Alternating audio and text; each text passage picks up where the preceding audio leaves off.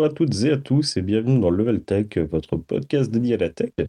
Cette semaine, un gros sujet sur les données personnelles à travers plusieurs euh, news qui ont fait euh, l'actualité cette semaine autour de Tesla, de ChatGPT pour ne pas encore, encore, Facebook euh, également. On enchaînera ensuite avec la nouvelle loi de programmation militaire qui va donner plus de pouvoir à l'ANSI. Et enfin, on terminera avec du coup également une petite news autour de Nintendo et de la réparation des Joy-Con. Et on terminera avec un petit bonus, mais je vous dis rien. Pour le moment, je suis accompagné d'Edouard. Edouard, bonjour. Bonjour Mévin, bonjour tout le monde, j'espère que vous avez passé une bonne semaine. On l'espère également.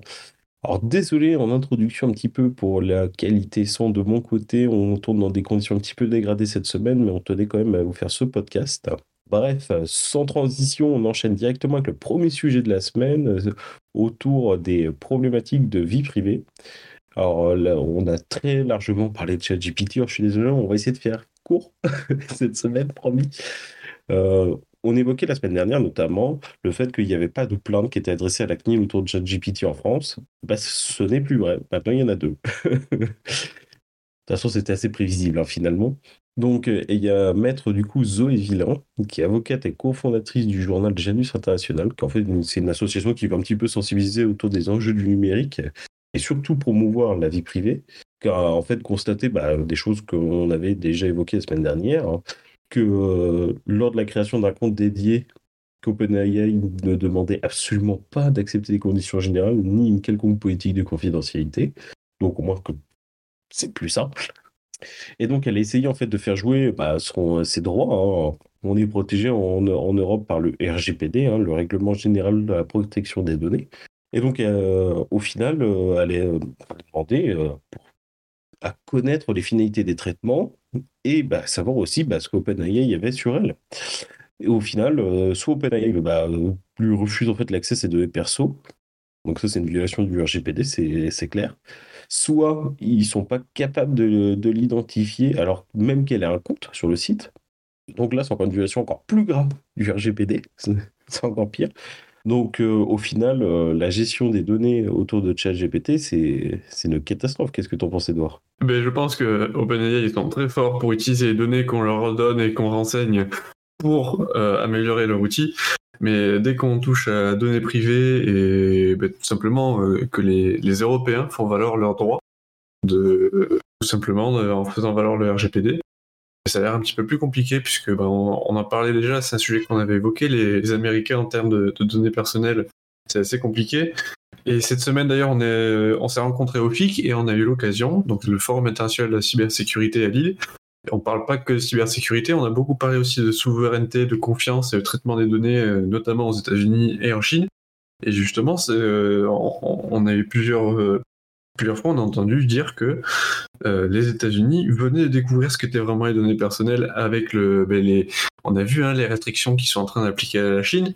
On, ils collectent beaucoup de données, la Chine aussi. Et euh, ils sont en train de se demander, mais en fait, euh, on veut pas que la Chine traite les données qu'on a chez nous. Et ils sont en train de faire le travail qu'on a déjà fait nous en Europe, c'est-à-dire se demander comment est-ce qu'on peut, on peut protéger nos citoyens de la collecte des données par les pays étrangers donc il y a une prise de conscience de leur côté, mais ils sont pas aussi matures que, l'Europe là-dessus encore. C'est pour ça que nous, on a des exigences en France qui sont très élevées, qui peuvent être parfois contraignantes. Euh, je dis en France, mais c'est l'Europe en général. Hein, et que les États-Unis ne sont pas encore euh, au, point là-dessus euh, de notre point de vue. Donc euh, là, il va falloir que OpenAI se mette en conformité. D'ailleurs, on en parlait la semaine dernière, ça a déjà été interdit en, Italie pour les mêmes raisons. Euh, je crois que le Canada s'y intéresse aussi, et en France, euh, et ben voilà, les deux premières plaintes sont arrivées. Donc euh, c'est peut-être qu'un début. On espère que qu'OpenAI saura, saura communiquer là-dessus, saura prendre les bonnes décisions et, se mettre en conformité rapidement, puisque c'est quand même quelque chose qui est massivement utilisé, qui a été très rapidement diffusé et très, très rapidement disponible au grand public. Mais alors, sur les fonctionnalités, c'est formidable, mais du côté de la conformité, il y a encore du retard. Alors, je voulais revenir sur un petit point, c'est ce qui me. Enfin, je suis désolé, hein, mais ce qui me fait toujours rire un petit peu avec les Américains, c'est que tant que ça les touche pas, c'est pas un problème. Par contre, le jour où ça les touche, euh, bah, ils se rendent compte que finalement, c'est quand même pas terrible. Cette manière de penser me fera toujours rire, je crois. Enfin, c'est assez marrant. Donc oui, comme tu le disais, le Canada a ouvert une enquête, le Royaume-Uni a ouvert une enquête, l'Allemagne euh, a ouvert une enquête. Et là, en fait, toutes les grandes nations euh, sont en train de prendre la mesure, la mesure, je dis bien, de, de ce qui se passe avec ces IA génératives. Hein. Donc, bah, soit, en fait, on parle beaucoup de ChatGPT, mais c'est pas la seule, en fait. Euh, toutes les IA génératives qu'on peut un petit peu voir sur le marché depuis quelques mois ou quelques semaines font la même chose. Donc, on a des enquêtes qui sont lancées d'un petit peu partout maintenant pour, euh, surveiller ça. Après, le seul, la seule chose qu'on peut du coup vous indiquer là-dessus, c'est d'être prudent, ne communiquez pas d'informations trop personnelles. enfin, ça ne vous empêche pas de les utiliser en tant que tel, en, tant que tel, pardon. Mais n'allez pas euh, diffuser trop de données. On a vu là notamment cette semaine euh, des, des, employés de Samsung qui se partageaient des documents sur ChatGPT. ça devient, euh, ça, devient critique. Et en fait, la problématique, c'est plus il y aura de dérives, plus euh, l'aspect réglementaire va être fort dessus aussi. Donc, si on veut espérer garder un petit peu et pouvoir bénéficier en fait de toutes les capacités, parce que bon, rien, il y a beaucoup de problèmes, mais il y a aussi beaucoup de. C'est pas que noir, euh, il y a aussi du blanc. Hein, ça, permet quand même des gains en productivité assez sympas. Donc, ça serait quand même dommage de tout mettre en l'air juste parce que bah, on n'a pas respecté des lois plutôt primaires de protection des données. Mais ce qui est logique, hein, parce qu'en fait, tous ces modèles, ils se basent euh, sur, au final, ce qui a déjà été, euh, ce qu'il a déjà appris et de la connaissance, en fait, que rapportent les gens en discutant avec lui. C'est le, le leitmotiv, en fait, euh, de la chose. Ah oui, c'est sûr. De toute façon, comme, on disait dans un épisode précédent, on n'est pas le seul à servir de l'outil. L'outil se sert de nous comme, comme machine à, produire de la donnée personnelle, de l'information, et c'est donnant-donnant. Donc à partir du moment où on se sert d'un outil de ce genre, il faut, être prudent, il faut faire attention à ce qu'on lui dit, à ce qu'on lui donne.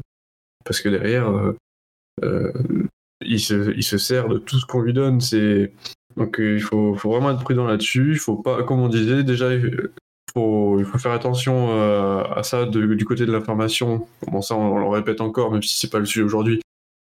Attention à vos informations puisque encore une fois, c'est pas parce que ChatGPT le dit que c'est vrai.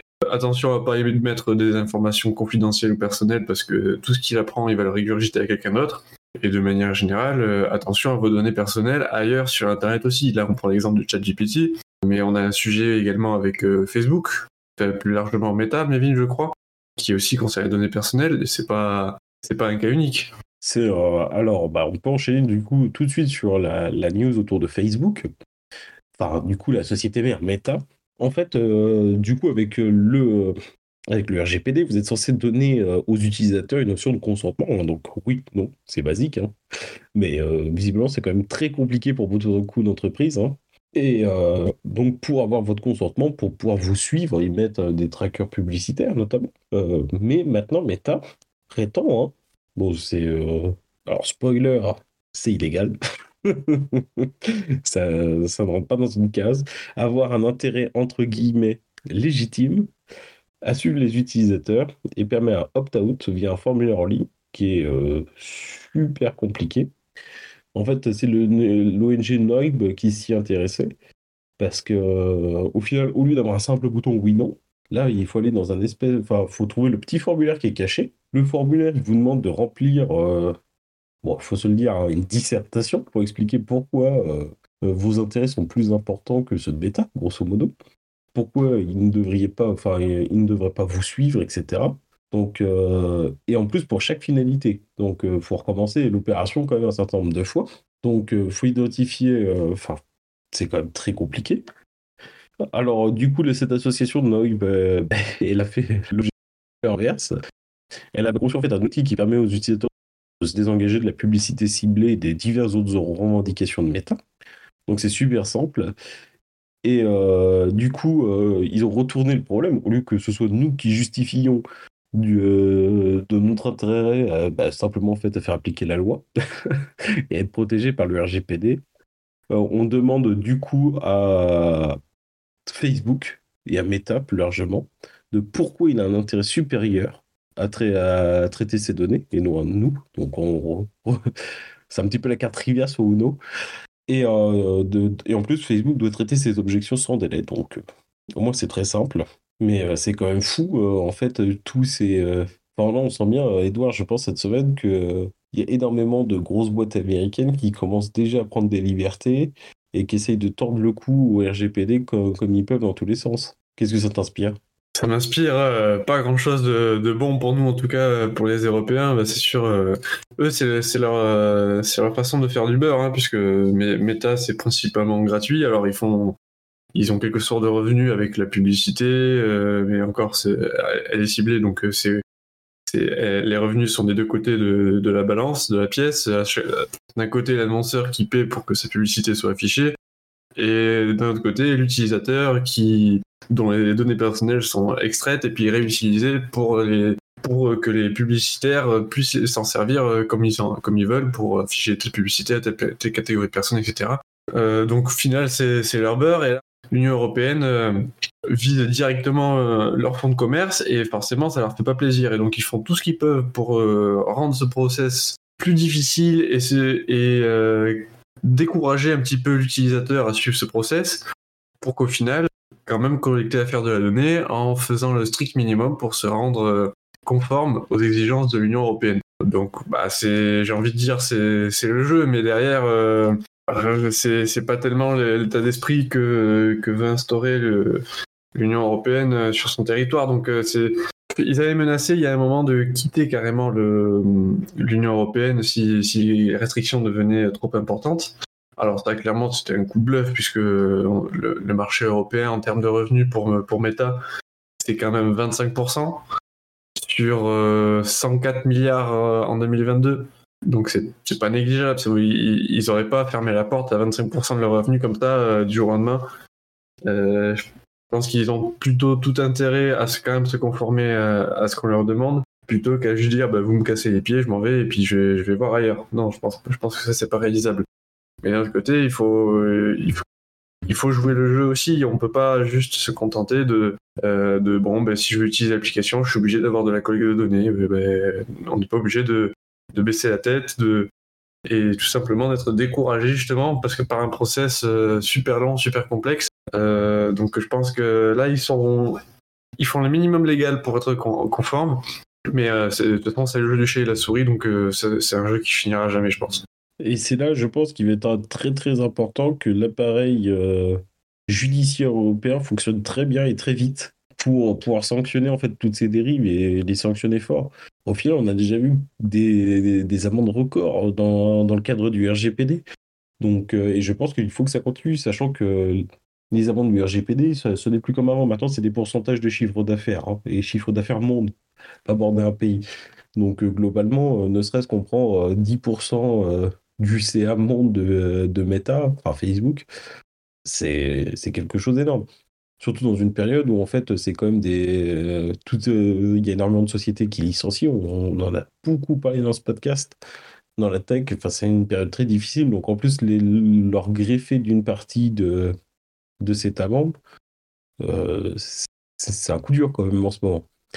Moi, je pense que, enfin voilà, ça, le plus important, ça va être euh, la réponse en fait judiciaire à tout ça.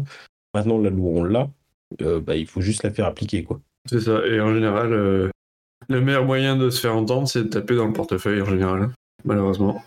Bah, de toute façon, surtout avec ce type de société qui, de toute manière, c'est la seule, enfin, c'est la seule loi qu'ils entendent finalement, c'est la loi du portefeuille. Donc, il n'y a pas tellement de choix. Et ben, on va rester dans les sociétés américaines qui ne respectent pas Encore Oui, étonnamment, c'est bizarre. C'est quand même rarement des Européens. Je dis pas qu'on fait tout bien, mais globalement, euh, on a quand même du mal à trouver des sociétés européennes. Bon, même si euh, c'est facile à trouver, hein, parce que sur les bandeaux de cookies, etc., il y a quand même énormément de sites européens qui ne sont pas à jour. Notamment, là, les sites, euh, certains sites qui vous disent, bah mais si vous refusez les cookies, il faut vous me donner 2 euros. Ouais, bah, ça, c'était pas tellement prévu dans la loi. C'est c'est interprétation qui a été faite. Mais bref, là n'est pas le sujet. Euh, donc en fait, c'est Reuters qui a, fait mener une, une petite enquête auprès des salariés de Tesla. Vous êtes en train de me dire, bah, quoi, Tesla, euh, vie privée, c'est une voiture. Alors oui, mais en fait, ils ont découvert qu'il y a, un certain nombre en fait, d'employés qui s'amusent en interne, sur, une, sur leur messagerie interne, à échanger des vidéos et des photos obtenues par les caméras embarquées des voitures, qui montrent bah, forcément des clients dans diverses situations de vie privée. Hein Effectivement, enfin voilà, c'est une voiture. Hein. Donc, en fait, ils, se partagent des vidéos de chiens de panneaux, de signalisation amusante, mais aussi de vidéos en fait de vie privée. Donc, par exemple, un homme qui s'approche de sa voiture qui est totalement nu, des accidents, des scènes d'énervement volant. Enfin, ça, c'est terrible quand même. Bah, là base, c'est, je pense que c'est un. Les, caméras sont là, elles, sont, elles sont là pour une bonne raison. Je pense que c'est à la fois bah, pour surveiller sa voiture à distance quand on n'est pas dedans, il me semble qu'elle sert aussi à l'assistance au parking, euh, etc., à la navigation euh, et à la sécurité.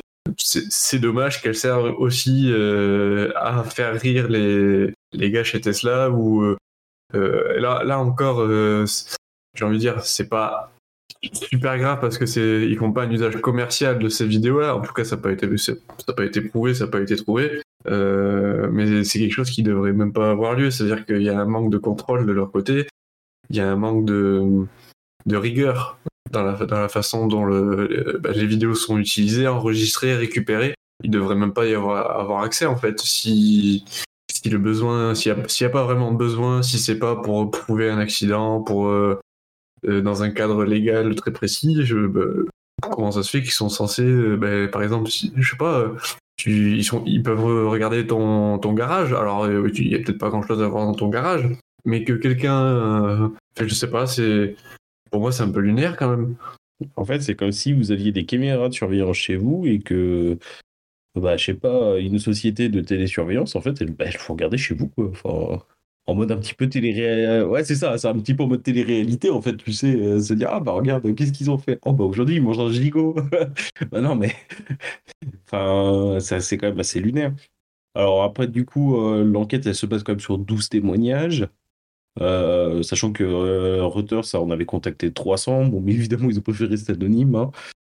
Euh, et sachant que, bon, bah, après Tesla a dit oui, mais non, nous, on fait toujours, on fait vraiment attention avec la vie privée, c'est quelque chose qui est extrêmement pour, important pour nous. ouais, bon, après, visiblement, il y a un problème d'accès, quoi, parce que, que, autant de gens y accès. Bon, après, on va, là, c'est pareil, hein, il y a toutes les phases d'autopilote, etc., comme tu le disais. Donc, les images du réel doivent forcément et très certainement servir aussi à améliorer l'autopilote. Mais c'est quand même assez terrible. Et on a vu que, alors, quand la voiture est allumée, ça semble évident que les caméras fonctionnent et peuvent être exploitées. Euh, mais, mais au départ, c'était une fonctionnalité qui fonctionnait également voiture éteinte. Donc, quelque part, euh, il y, a.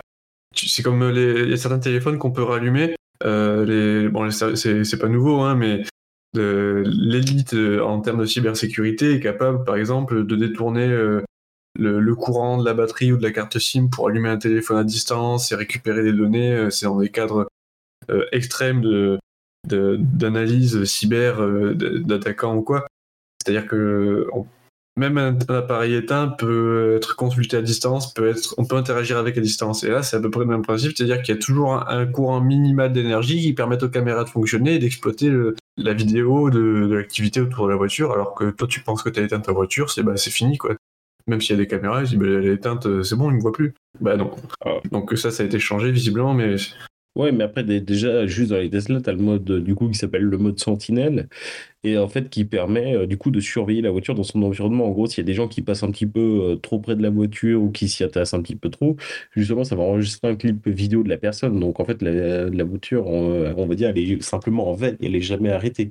Enfin, quand le mode sentinelle est activé. Après, le mode sentinelle, on peut le désactiver aussi. Mais euh, de, de par ce mode sentinelle, de toute manière, la voiture n'est jamais éteinte. Voilà encore, c'est euh, on, confronte la fonctionnalité à, la collecte de données. Donc euh, encore une fois, euh, rien n'est gratuit. Et là, dans ce monde qui devient de plus en plus numérique, c'est encore c'est de plus en plus compliqué d'avoir de la vie privée. Non, mais tu fais bien de le dire, c'est assez compliqué. On se rend compte que même des, des choses banales, en fait, comme les caméras de la voiture, peuvent être détournées alors là, bon, la finalité, voilà, c'est ils rigolent sur deux, trois panneaux. Bon, ils sont contents, ils ont, vu une personne euh, toute nue à côté de sa voiture. Enfin, si on le prend d'un point de vue un petit peu, entre guillemets, léger, euh, il n'y a pas d'application commerciale comme tu le disais tout à l'heure. Enfin, euh, bon, excusez le vocabulaire, mais là, c'est c'est quelques abrutis qui ont voulu se faire rire, en fait. Donc. Mais le problème, c'est pas ça, c'est que, en dehors de l'usage qui en est fait, c'est que c'est la collecte à la base qui est, qui est mauvaise. Que c'est, des gens qui, dans le process, ces vidéos devraient même pas être visibles euh, si on n'avait pas le besoin. C'est ça la, la base, le vrai problème. Après, on est d'accord, mais après, le problème, c'est que de toute façon, ces employés sont anonymes. Donc, en fait, on ne sait pas ce qu'ils font sur Tesla, enfin, chez Tesla. Est-ce qu'ils travaillent sur l'autopilote Sur quoi enfin... Ouais, après, euh, après anonyme, euh, pas tout à fait, parce qu'il y a quand même des vidéos qui, qui, qui ont des, des marqueurs géographiques. Donc, euh, même si on ne sait pas qui c'est, on sait où il est, et avec les caméras, euh, on a forcément une caméra interne ou externe. Et à mon avis, l'argument de l'anonymisation, c'est peut-être pas le, il est peut-être pas ultra pertinent. Je parlais des employés de chez Tesla parce qu'on dit ils n'ont pas à avoir accès, mais en fait on ne sait pas dans quelle division de Tesla ils travaillent. Donc euh, peut-être que leur but c'est justement d'analyser pour l'autopilote ou enfin après là commence à partir des suppositions. Ok. Enfin voilà, euh, le résumé c'est que cette semaine il y a quand même eu pas mal d'atteinte à la vie privée et au RGPD. Hein. Donc euh, la moralité, c'est euh, protégez-vous. Protégez-vous en refusant les cookies, protégez-vous en minimisant vos comptes, supprimez les comptes auxquels, bah, sur les sites euh, sur lesquels bah, vous n'allez plus, tout simplement. C'est faites jouer vos droits et protégez-vous parce que, comme je dis tout, enfin, et comme je dis toujours à ceux qui me disent je n'ai rien à cacher, vous n'avez rien à cacher, pourtant vous, fermez votre porte à clé le soir. Et vous n'autorisez pas un inconnu à s'asseoir dans votre salon et à attendre que ça se passe. Bon. sur Internet, c'est un petit peu pareil. Enfin, c'est pas un petit peu, c'est complètement pareil. Euh, on enchaîne avec la nouvelle loi de programmation militaire qui veut étendre les pouvoirs de l'ANSI. Alors oui, oui, parce qu'il faut quand même préciser, non, non, on n'a pas changé le terme du podcast, on reste toujours dans la tech et Edouard va tout nous expliquer. Alors oui, je ne vais pas vous faire un, tour complet du nouveau projet de loi de programmation militaire euh, pour 2024-2030. Je vais juste vous parler de, de ce qui évolue pour l'ANSI. Alors l'ANSI, qu'est-ce que c'est? C'est l'Agence nationale de la sécurité des systèmes d'information. Donc euh, c'est une agence française, c'est un petit peu la référence euh, quand on a un souci en cybersécurité, c'est c'est vers cette, référence que se, tournent les entreprises bah, pour avoir des bases, pour avoir des, des modèles de comparaison, pour avoir des pour savoir comment se conformer tout simplement et avoir une empreinte numérique sécurisée aujourd'hui, parce que c'est quand même important. Aujourd'hui, on sert vachement des ordinateurs quand même euh, dans le monde professionnel, et ce serait bien d'avoir quelque chose euh, qui soit un minimum sécurisé. Donc euh, c'est l'ANSI qui sert de référence là-dessus. Et c'est aussi l'ANSI qui prend des décisions quand il y a besoin de le faire pour protéger bah, l'État français, pour protéger les intérêts nationaux quand il y a des menaces qui viennent de l'extérieur. Alors jusqu'à présent, il était possible, il est toujours possible, quand c'est vraiment nécessaire, de bloquer des sites ou des menaces en demandant aux fournisseurs d'accès Internet tout simplement de, ne plus y donner accès. C'est-à-dire qu'on euh, ben, a vu l'exemple il y a un moment avec euh, une plateforme de, commerce chinois, euh, dont je ne citerai pas le nom, mais je pense que vous savez laquelle c'est, qui a été tout simplement banni. C'est-à-dire qu'on a détecté qu'on avait beaucoup, beaucoup de produits qui étaient achetés et qui mettaient en danger tout simplement les consommateurs que ce soit un danger physique, que ce soit des préjudices moraux, parce qu'il y a beaucoup d'arnaques là-dessus. C'est euh, tout simplement, on voulait bloquer l'accès à ceci. Donc on a contacté SFR, on a contacté Bouygues, on a contacté Orange, on a contacté euh, tous les, toutes les entreprises qui fournissent des accès Internet, parce que je vais citer quelques noms, mais quand on est un professionnel, on peut avoir accès à d'autres fournisseurs d'accès Internet que, que ces grands noms-là. Et donc, vu que c'est eux qui maîtrisent la plupart des flux Internet entre la France et l'étranger ou même en interne en France, c'est eux qui ont la maîtrise de ces flux-là et qui sont capables d'autoriser ou de bloquer certains flux ou certaines adresses. Donc avant, si on voulait faire cette procédure de blocage, c'était très long, très pénible. Et aujourd'hui, on facilite un petit peu le travail à l'ANSI, on leur donne un peu plus de pouvoir et surtout, il y a moins de temps de délai puisque le processus est allégé pour, euh, pour effectuer ce genre de blocage. Alors évidemment, les objectifs de cette facilitation de, processus, c'est de plus facilement contrer. Euh, alors aujourd'hui, c'est beaucoup euh, ciblé sur les sites pédopornographiques. C'est tout simplement quelque chose qui est prioritaire dans ces sujets-là. Et ça pourrait être étendu, par exemple, au filtrage dans le domaine qui sont utilisés ou instrumentalisés par des cyberattaquants. C'est-à-dire qu'on a vu récemment des, hôpitaux se faire attaquer par des, par des pays extérieurs ça vient parfois de Russie, ça vient d'Europe de l'Est, ça, vient un petit peu partout dans le monde. mais ça serait un moyen d'être plus efficace. C'est-à-dire qu'à partir du moment où on détecte une menace, quelque part en France, on peut rapidement l'intercepter et la bloquer sans attendre que ça fasse plus de victimes ou, ou anticiper les, incidents. Euh, alors vous pouvez vous dire, ben oui, mais ça c'est bien, mais en quoi ça m'impacte moi? Eh ben ça vous impacte, mais de, de façon euh, bénéfique, puisque il y a des, incidents qui pourraient arriver à votre entreprise, ou ben, comme, je parlais de l'hôpital, euh, on a vu des mairies, on a vu des services publics qui étaient qui étaient attaqués, et en fait ça se fera remarquer par une absence de d'attaque, comment dire, une, absence d'incident, si ça fonctionne vraiment. Donc c'est pas quelque chose qu'on voit euh, tout, de suite, qu'on voit concrètement, mais globalement le but c'est d'améliorer euh, la résilience et la sécurité générale des systèmes d'information en France. Mais je pense que euh, ça, ça, peut même aller au-delà de ça. Je que y a, on peut avoir plein d'intérêt à ça. Alors oui, non, moi je suis entièrement d'accord. C'est surtout sur le fait de réduire les, les circuits en cas de problème il faut qu'on ait des autorités qui soient capables de répondre vite. Internet, c'est un monde qui va vite. On peut pas, euh, le temps, le temps de lancer la procédure judiciaire, etc., qu'elle soit instruite, etc., on n'a pas le temps, en fait, euh, enfin, on n'a pas le temps d'attendre. de manière, de manière un petit peu ironique, euh, c'est un monde qui va vite, les, les, domaines, etc., ça bouge beaucoup. Il faut avoir une capacité de. Enfin, il nous faut une entité en France qui soit capable de répondre très vite sur ce genre de choses. Et Donner ça à l'ANSI, c'est tout à fait pertinent. Bah, surtout que parfois, euh, entre euh, l'ANSI, qui est quand même. Euh, c'est des experts dans leur domaine qui sont capables de savoir assez rapidement si une menace est, avérée ou non. Et les ce qu'on peut appeler les clients finaux, les gens qui dépendent de ces décisions-là, entre les deux, parfois, ça peut y avoir des, des process longs qui, sont, qui peuvent être gérés par des gens qui sont pas forcément experts dans le domaine euh, et qui, le temps qu'ils comprennent, qui prennent les bonnes décisions, euh, tout ça, ben, la menace évolue, est déjà en train d'évoluer.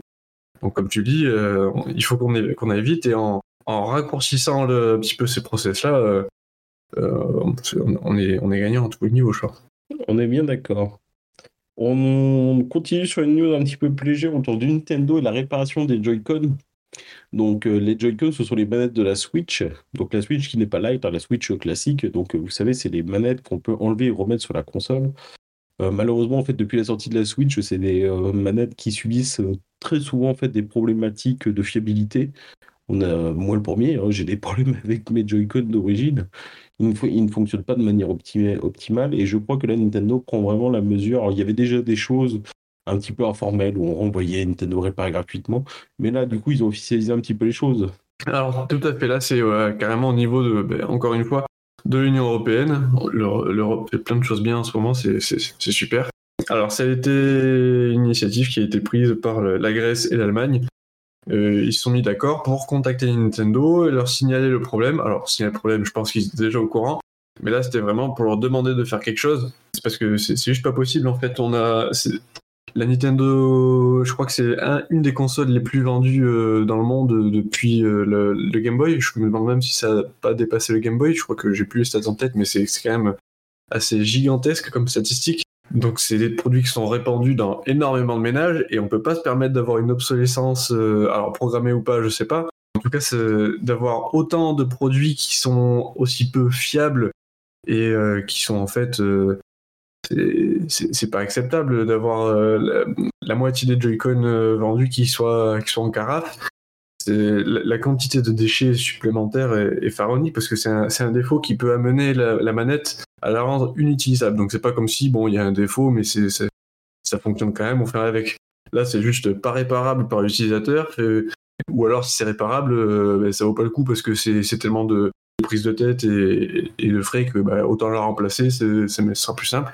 Donc, euh, derrière, euh, dans une démarche d'écologie, de, RSE, de, de sobriété, euh, non, c'est juste pas possible. Donc euh, Nintendo a répondu euh, plus gracieusement que Facebook ne le fait quand, on a besoin de parler d'eux avec la concernant les données personnelles.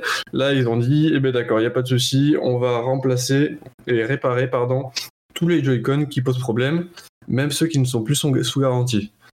Donc, alors, je sais pas sous quelle forme, comment ça se fait, s'il faut passer par un magasin, s'il faut contacter Nintendo directement. Euh, en tout cas, Mavin, tu vas pouvoir faire réparer gratuitement tes Joy-Con défectueux. Et ça, c'est super bien. Alors, c'est une bonne nouvelle. Alors, sans une fleur au fusil, je pense, euh, du coup, pour avoir la Switch, euh, je pense sincèrement que c'est, enfin, c'est pas quelque chose qui était volontaire. Je pense que la conception, elle est un peu mauvaise au départ. Ce sont des manettes qui sont très fragiles, avec des connecteurs qui sont très fins, etc. Enfin, je suis pas vraiment convaincu que Nintendo ait juste dit, bon, bah voilà, on va essayer de faire du business sur les Joy-Con. Je pense juste que ils ont conçu la manière, euh, enfin, la console de manière un petit peu utopique, en ne pensant pas tellement au fait que, bah, à force d'enlever et remettre les manettes, euh, ça allait, euh, ça allait bah, entraîner une usure, une usure de celle-ci. Enfin, je pense que c'est plutôt une négligence, parce que sinon, après, ils seraient pas dans cette optique de réparer gratuitement, etc. Je pense que euh, ils ont fait une erreur, ils la reconnaissent, et c'est très bien. Donc oui, non, mais je serais intéressé, je vais tester un petit peu là, de voir comment on peut faire réparer ces Joy-Con et voir la procédure, pour savoir si c'est simple, s'il faut encore le carton de la console, oui, toute la console, enfin comment ça se passe, et on vous tiendra au courant dans ce podcast. Super. On, ter- on termine euh, du coup avec une, euh, une fun fact. Allez, pour une fois, on va essayer. euh, qu'on nous a dit que le podcast était souvent assez lourd, des sujets sérieux, et ben on va terminer avec une, une news un petit peu plus légère et un petit peu plus rigolote. Donc 500 000 dollars des produits Apple se, enfin, ont été volés via un simple trou dans les, euh, dans le mur des toilettes. Alors oui, et c'est pas une blague en plus. Ça s'est produit dans un centre commercial euh, aux États-Unis, donc dans l'Alderwood, près de Seattle, dans l'État de Washington, donc le dimanche 2 avril, donc il y a une semaine, à 19h. au final, euh, donc, euh, des voleurs ont volé pour 500 000 dollars de produits Apple. Alors, euh, le procédé, très simple, enfin très simple. Donc, en début de soirée, euh, donc, le centre commercial ainsi que l'Apple Store étaient fermés. Euh, donc ainsi, bon bah du coup les employés ont constaté le vol que le lendemain. Donc euh, déjà ça veut dire une latitude pour, pour entreprendre ces méfaits qui est assez grande. Donc afin de contrôler, enfin, afin de contourner en fait les systèmes de sécurité de l'Apple Store, au final, oui les Apple Store sont très bien protégés, mais il y a toujours des failles. Les, voleurs en fait ils sont passés par, par effraction par le magasin d'à côté. En fait, qui, vendait euh, simplement des machines expresso, hein, rien de bien fou dans cette histoire. Et en fait, euh, il y a quand même quelque chose euh, qui n'a pas été laissé au hasard, c'est que en fait, dans la boutique, il y avait bah, des toilettes. Voilà, Jusque-là, rien de fou. Sauf qu'en fait, les voleurs savaient que le mur des toilettes communiquait avec la réserve de l'Apple Store. Donc, ils ont bah, explosé le mur des toilettes. Ils se sont fait, bah, du un grand, grand passage. Et euh, bah, du coup, ils ont pu euh, récupérer le contenu de la réserve, hein, donc euh, bah, des choses euh, quand même assez. euh, Enfin, ils ont récupéré quand même pas mal de choses. hein. Les voleurs, ils auraient pris environ 436 iPhones, donc de l'Apple Watch, de l'iPad. Bon, par contre, les Mac, ils les ont laissés. Visiblement, ça prenait trop de place. Quand on a déjà 436 iPhones à ressortir d'un magasin, visiblement, les Mac, c'est de trop.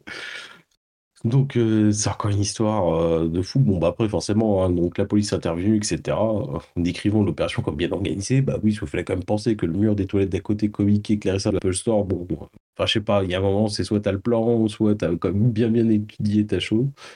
Alors, les caméras, elles ont tout filmé. Par contre, bah, ils portaient gants, et, gants, masques, etc. Enfin, des vrais professionnels. Donc, voilà, fun fact. Bon, après, on rappelle hein, quand même, techniquement. Euh, bon, bah, Apple suit, euh, suit ses produits, hein, donc euh, connaît les numéros de série et les IMEI. Donc les IMEI, en fait, c'est les numéros associés au slot de votre carte SD. Enfin, enfin de votre carte SD, de votre carte SIM, pardon. Si je fais très simple, hein. Euh, sachant que bah, du coup, ces numéros, en fait, euh, ça nous permet de faire des blocages du téléphone et notamment des communications. Donc euh, c'est quand même un petit peu embêtant. Et Apple, de toute manière, peut aussi bloquer des téléphones à distance. Qu'en fait, quand vous faites voler votre iPhone, bah, vous pouvez le bloquer très facilement avec iCloud. Et bah là, ils peuvent faire la même chose. Donc au final, bon, les vraies victimes, ça va être en plus, enfin en plus de l'Apple Store, ça va être ceux qui vont racheter ces iPhones volés en pensant faire une bonne affaire, puisque bah, ils pourront pas les utiliser, tout simplement. Donc, euh, donc voilà pour cette fun fact de la semaine. hein. Bon, c'est pas la première fois qu'un Apple Store se fait braquer. hein. Il y avait déjà eu euh, 3600 iPads qui avaient été euh, qui avaient été volés à l'aéroport de New York. euh, il y a eu même un braquage à main armée euh, de l'Apple Store à Opéra à Paris. Enfin, la valeur des produits euh, d'Apple euh, bon, attire forcément les convoitises. Mais voilà, on finit avec une news un petit peu, un petit peu marrante. Ils peuvent au moins se targuer d'avoir volé 500 000 dollars produits par, par les toilettes. Un petit commentaire, Edouard, avant qu'on termine? Non, mais ça aussi, c'est lunaire. non, c'est en tout cas, on peut pas dire qu'ils sont pas, sont pas créatifs, ils sont pas, ils ont, ils ont peur de rien. Hein. Surtout qu'à mon avis, bah, ça, ça devrait pas être trop compliqué de, de les retrouver. Tu, tu, veux vendre 500 iPhones euh, comme ça, alors, alors s'ils sont malins, ils les vendront pas le même jour au même endroit euh, sur le même compte Le Bon Coin. Mais Mais bon. Du bon coin, du coup, euh, sur eBay, quoi, plutôt pour les, pour les Oui, oui, c'est ça, le, bon coin des États-Unis.